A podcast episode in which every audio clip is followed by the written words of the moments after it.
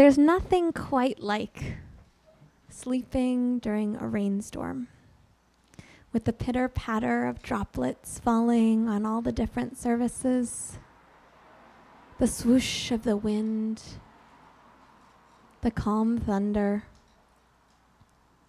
It's like one beautiful, divine lullaby singing you to sleep. That is, unless you're sleeping in a sukkah. And if you're sleeping in the sukkah, rain looks a little different. If you're sleeping in the sukkah, you are sleeping, listening to the crickets and the wind and the leaves rustling in the trees, and suddenly there are droplets falling on your face, and suddenly you're sitting up in bed saying, honey, it's raining, we've got to move, we got to go, and you're grabbing your blankets, and you're grabbing your pillows, and you're grabbing the bedding, and you're grabbing the mattress, and you're throwing it all, and we live up upstairs, so our sukkah's on the roof, you're throwing it down the stairs into the house, and then you're running back for the alarm clock, which rolled underneath the couch cushions, and then you're running back to get your book, and you're getting everything inside. Not quite as calm, or as beautiful, or as peaceful.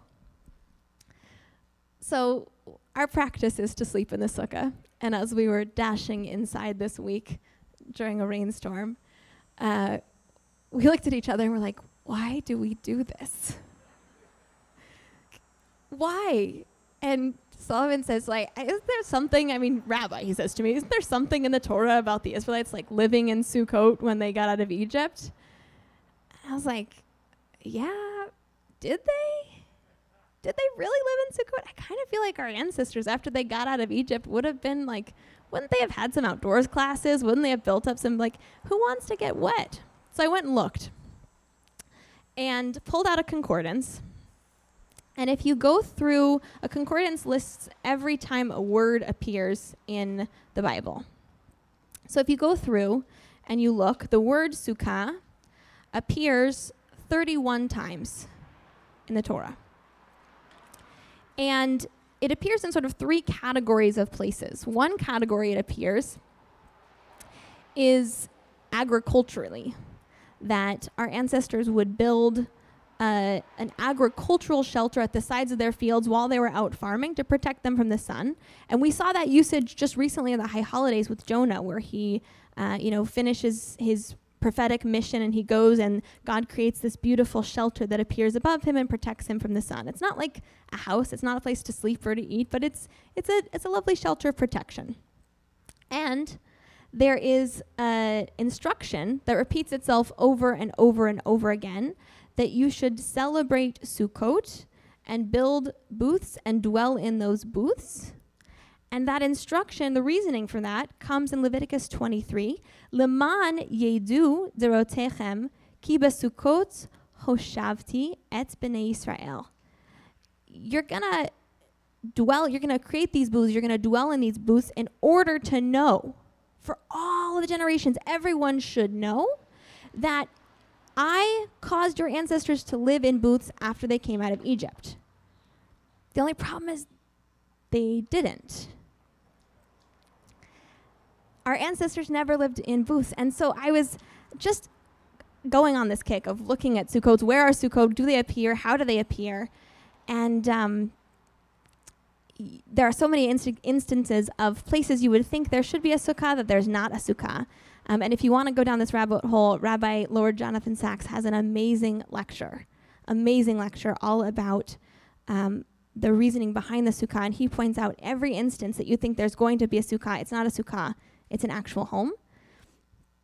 Uh, for instance, when uh, Balaam the prophet was, uh, when uh, the king wanted to get Balaam to, to curse the Israelites, he goes and he looks out over the Israelite dwelling place, right? They've just gotten out of Egypt. They're in the desert. He looks out over them and he says, Matovu ohalacha Yaakov, how goodly are your tents.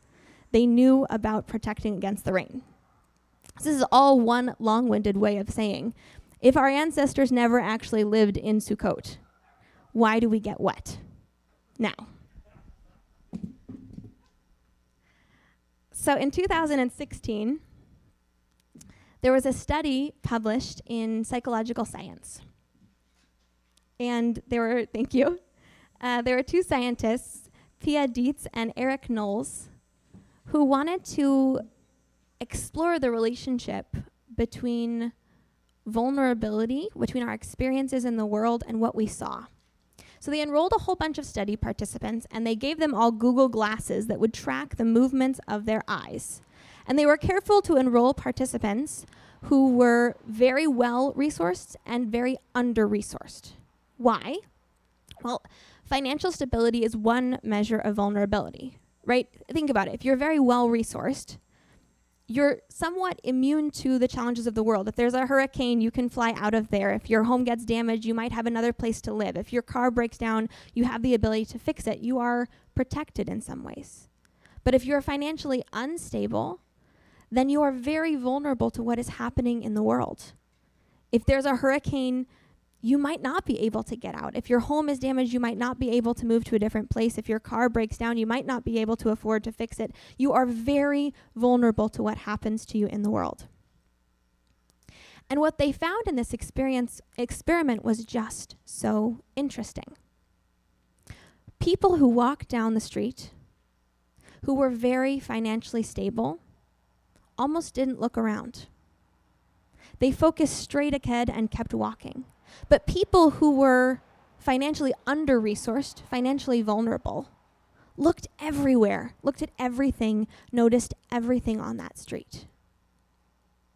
This is just so interesting. The people who are least vulnerable see the least, and the people who are most vulnerable see the most.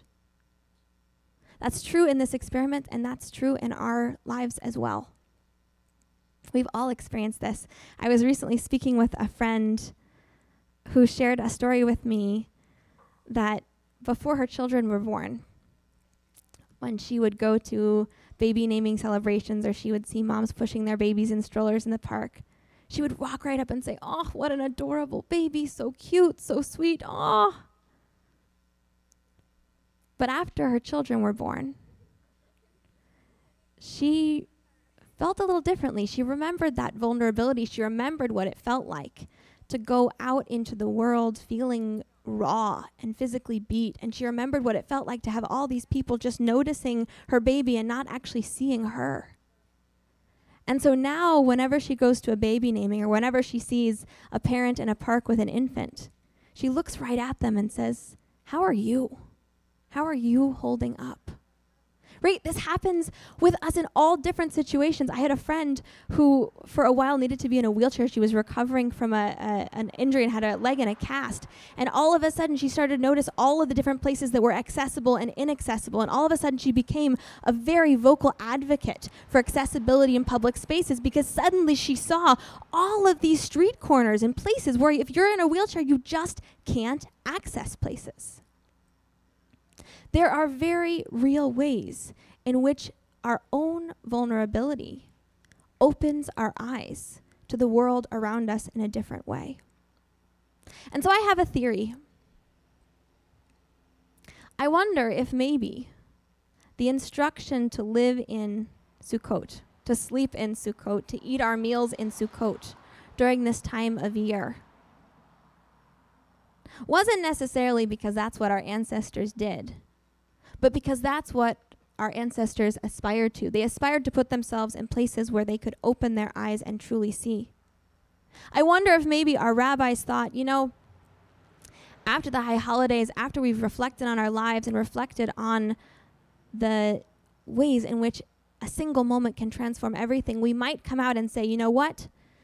I'm going to be strong. I'm going to be impervious. I'm never going to be weak. I'm never going to be vulnerable again. But no. The teaching of our rabbis, the teaching of Sukkot, is that our mission in life is to live in a sukkah, sheltered but exposed, open and embracing our vulnerabilities, all while working to build a strong year together. Shabbat Shalom, we rise.